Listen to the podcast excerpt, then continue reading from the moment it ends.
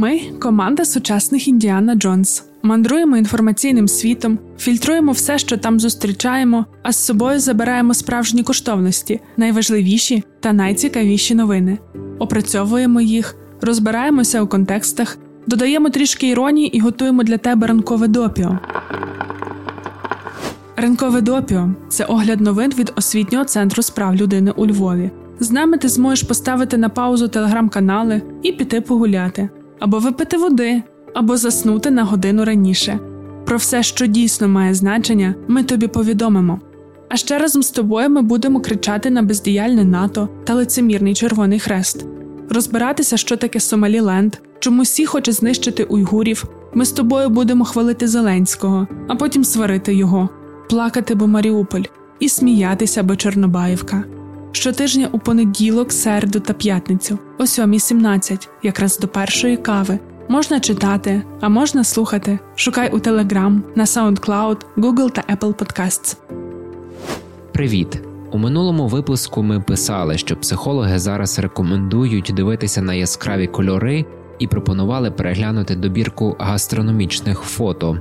Сьогодні маємо нову барвисту пропозицію. Подивися фото зі свята розговіння. Лінк залишаємо в описі, а зараз розповімо про саме свято. Свято розговіння. Ід Ульфітер, відоме також як Ораза Байрам або Ураза Байрам. 1-2 травня відзначали мусульмани по всьому світу. Цей день знаменує кінець 30-денного посту Рамадан. Цьогоріч свято було ще більш особливим, як завжди. Для багатьох воно стало першим від початку пандемії, а для декого пройшло із тривожним лейтмотивом. Світ зіштовхується зі зростанням цін на продукти харчування та іншими економічними проблемами через війну Росії проти України. Власне, ми ж з тобою ще від початку війни говоримо, що стріляють росіяни в Україні і по Україні, а хвилі йдуть по всьому світу. Країни, куди ми постачали зернові під дуже великою загрозою, і президент Зеленський говорить це іноземним партнерам та журналістам. А тепер і міжнародний валютний фонд написав у своєму останньому звіті, що війна в Україні стала сильним шоком для країн Африки, які розташовуються на південь від Сахари. Все через зростання цін на продукти харчування та паливо в цьому регіоні 85% пшениці це імпорт.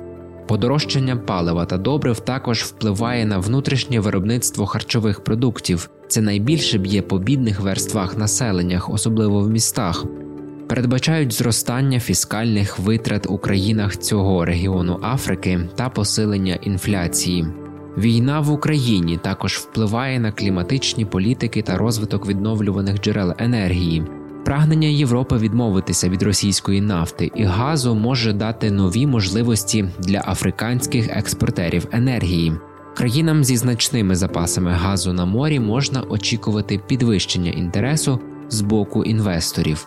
Передбачається прихід нових інвестицій в африканські гірничодобувні проєкти, які можуть постачати критично важливі корисні копалини для використання у технологіях чистої енергії. Прогноз щодо інвестиційної привабливості таких проєктів базується на тому, що багато країн, включаючи США, шукають ресурси за межами Росії та Китаю. Наведемо декілька цитат зі звіту.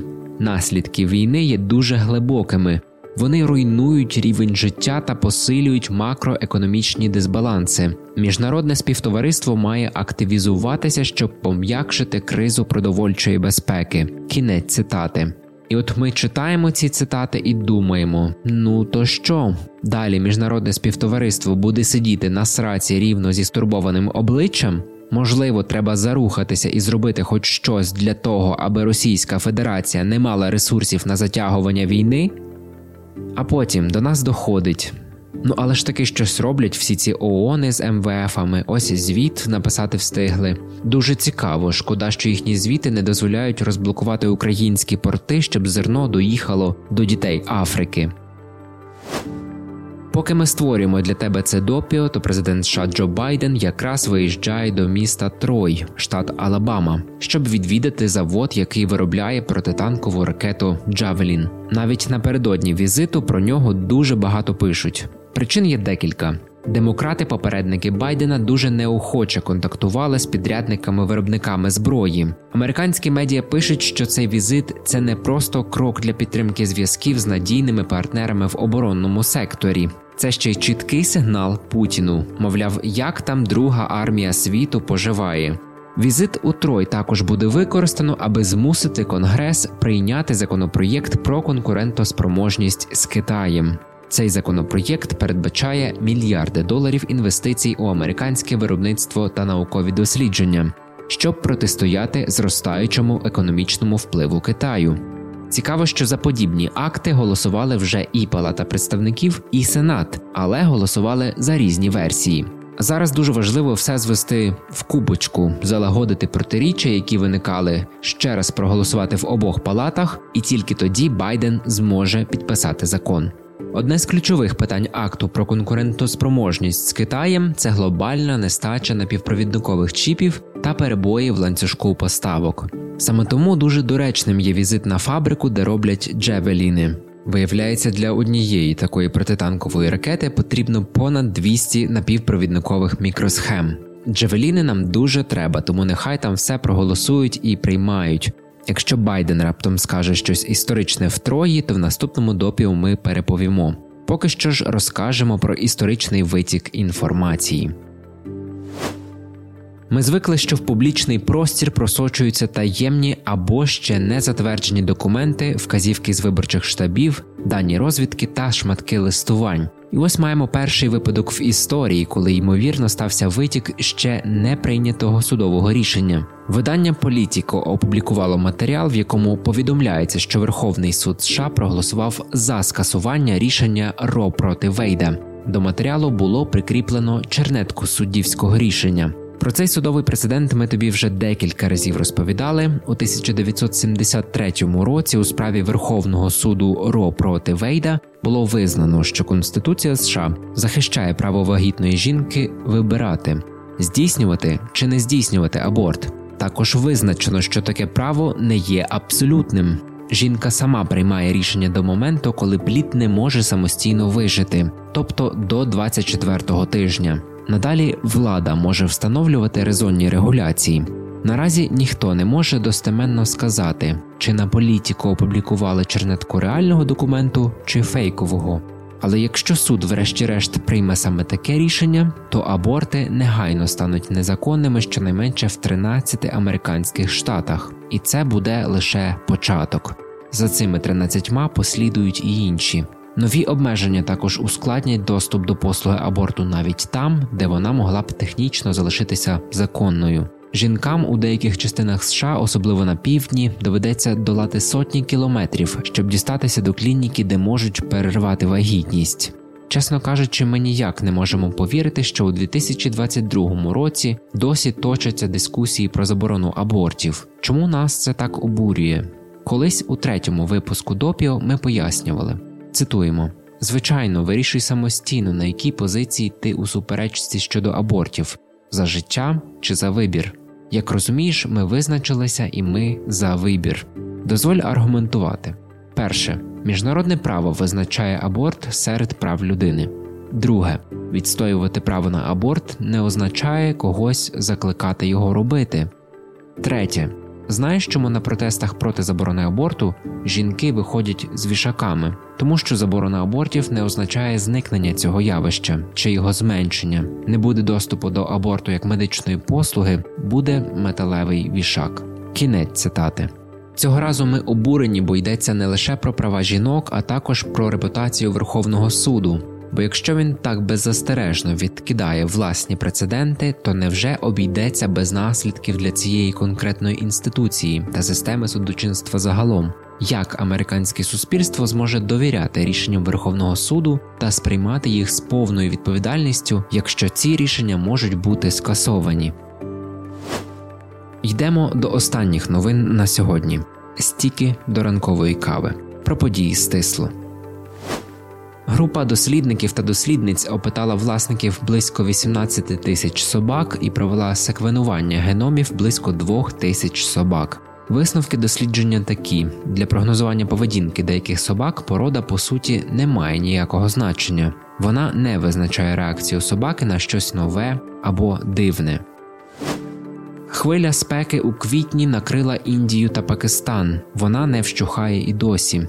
На вихідних було зафіксовано температурні рекорди. Пакистан, ймовірно, пережив найспекотніший квітень за всю історію. За даними місцевих медіа, багато людей у цьому регіоні не мають доступу до кондиціонування повітря, тож зросла кількість захворювань, пов'язаних зі спекою. Президент Еквадору Гільєрмо Ласо оголосив надзвичайний стан у трьох з 24 провінцій на 60 днів. Близько 9 тисяч поліцейських і військових патрулюватимуть вулиці, а в деяких районах буде діяти комендантська година з 23 до 5 ранку. Причина зростання злочинності, насильницькі смерті та інші злочини ймовірно пов'язані з торгівлею наркотиками. Банди наркоторговців використовують Еквадор як транзитний пункт для експорту наркотиків до Сполучених Штатів і Європи. У вересні 2021 року у Гвінеї відбувся військовий переворот. Армія колишнього французького легіонера, полковника Мамаді Думбуя, скинула та затримала 84-річного президента Альфу Конде. Військові звинуватили його в корупції та порушеннях прав людини, і це правда. Нещодавно полковник Думбуя, який зараз є главою Гвінеї, виступив на телебаченні і повідомив, що країна повернеться до цивільного управління за 39 місяців, тобто у 2025 році. Він пообіцяв, що нікому, хто бере участь у тимчасовому уряді, включаючи його самого, не буде дозволено балотуватися на майбутніх виборах. Таку заяву полковнику довелося зробити на тлі громадського невдоволення, що військова хунта не змогла передати владу цивільному правлінню. Вчора українські народні депутати трішки зганьбилися, заблокували розгляд законопроєкту, який скасовує святкування 9 травня Дня Перемоги. Натомість ухвалили проєкт постанови про заяву з нагоди 77-ї річниці перемоги над нацизмом та про неприпустимість присвоєння Російською Федерацією перемоги над нацизмом. Що ми хочемо сказати з цього приводу? Шановне панство, це стид і срам. Майте на увазі. А ще більше позору вчора набрався папа римський. Спочатку всі дізналися, що він бесідує по телефону з Орбаном, що саме по собі є досить ганебним в наш час, а далі видав, що гавкіт НАТО на двері Росії міг призвести до її вторгнення в Україну. І родзиночка в налисничку цитата: Я не знаю, що відповісти, я надто далеко. Чи правильно постачати українцям зброю? Зрозуміло тільки те, що на цій землі випробовують зброю. Війни ведуться для того, щоб випробувати зброю, яку зробили. Кінець цитати. Ми навіть нічого не будемо коментувати. Дякуємо, що цього ранку ти разом з нами. Почуємося в п'ятницю. Бажаємо тобі, нам і всій Україні, аби всі русняві ракети розверталися і летіли в бункер Путіну.